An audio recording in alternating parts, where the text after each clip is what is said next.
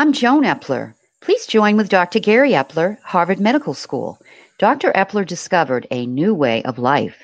Today, we're going to talk about feelings. I'm Dr. Gary Epler. The new way of life is knowing who you are moment by moment. This means know where you're thinking from, and that's who you are. There are four locations, and you can only think from one at a time. There's the head, the heart, the gut, the mind, which is outside the body. What does that have to do with feelings? Each feeling comes from one of these locations. Learn the location and enjoy the good feelings and manage the bad feelings.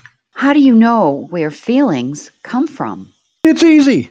It's where you're thinking from the head, the heart, the gut, or the mind. What are the feelings from the head? There are three of them, and they're all bad. First, anger comes from the head. Second, stress. Whenever you're thinking about yourself, self destructive thoughts, self pity, resentment, jealousy, or even revenge, all these thoughts are from the head. Worry and guilt, they come from the head they come from this brain stress center. The third feeling is pleasure. How can this be bad? Because it's from the addiction brain center. I call this chemical pleasure. It's the dopamine chemical released by drugs and alcohol and even sugar. It's the addiction center. It's short lived and unhealthy. Sounds like the head is one location to stay out of. What's a better place to think from? The head brain is for carrying out the actions from the heart, the gut, belly brain, and the mind. So bypass the head and think from these locations. Let's begin with the heart. What are the feelings from the heart? The function of the heart is to do everything it can to keep itself healthy and that keeps us healthy too. The heart does this through feelings and providing healthy decisions. The feelings include kindness, empathy, and giving. Trust and being grateful also come from the heart. Sadness is from the heart.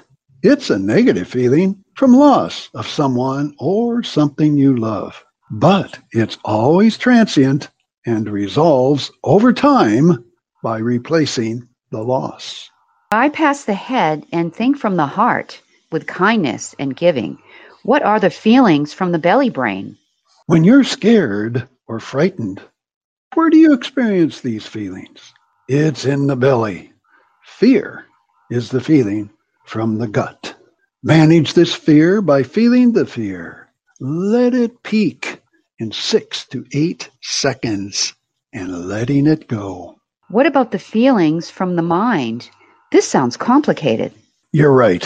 The feelings from the mind are outside the body, and many of these feelings are unexplored. We're just starting to learn about the mind. The function of the mind is for creativity, and the feelings include total calmness and unconditional love awe and courage are from the mind.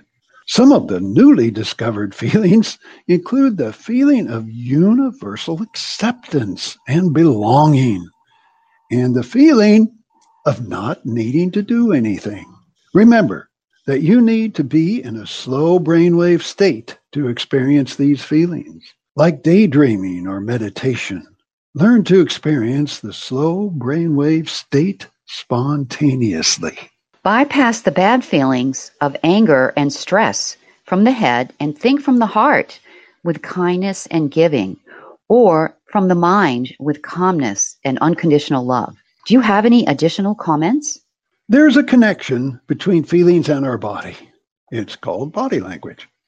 For example, the palm of our hands can express very specific feelings. For example, a post COVID greeting could be hold your arms with elbows at 45 degrees and palms facing out. This says welcome and stay. Put your palms face down, and this says go away. Pointing with your index finger, that means a command. Anything else? To tell a good story or keep people interested in your conversation, you go from emotion to emotion or from feelings to feelings, not words to words. Is there a connection between our voice and feelings? There is a dramatic connection with our voice and feelings. Roger Love is a Hollywood speech coach and says to breathe through your nose so you don't lose your voice. Try it. Take a deep breath with your mouth wide open.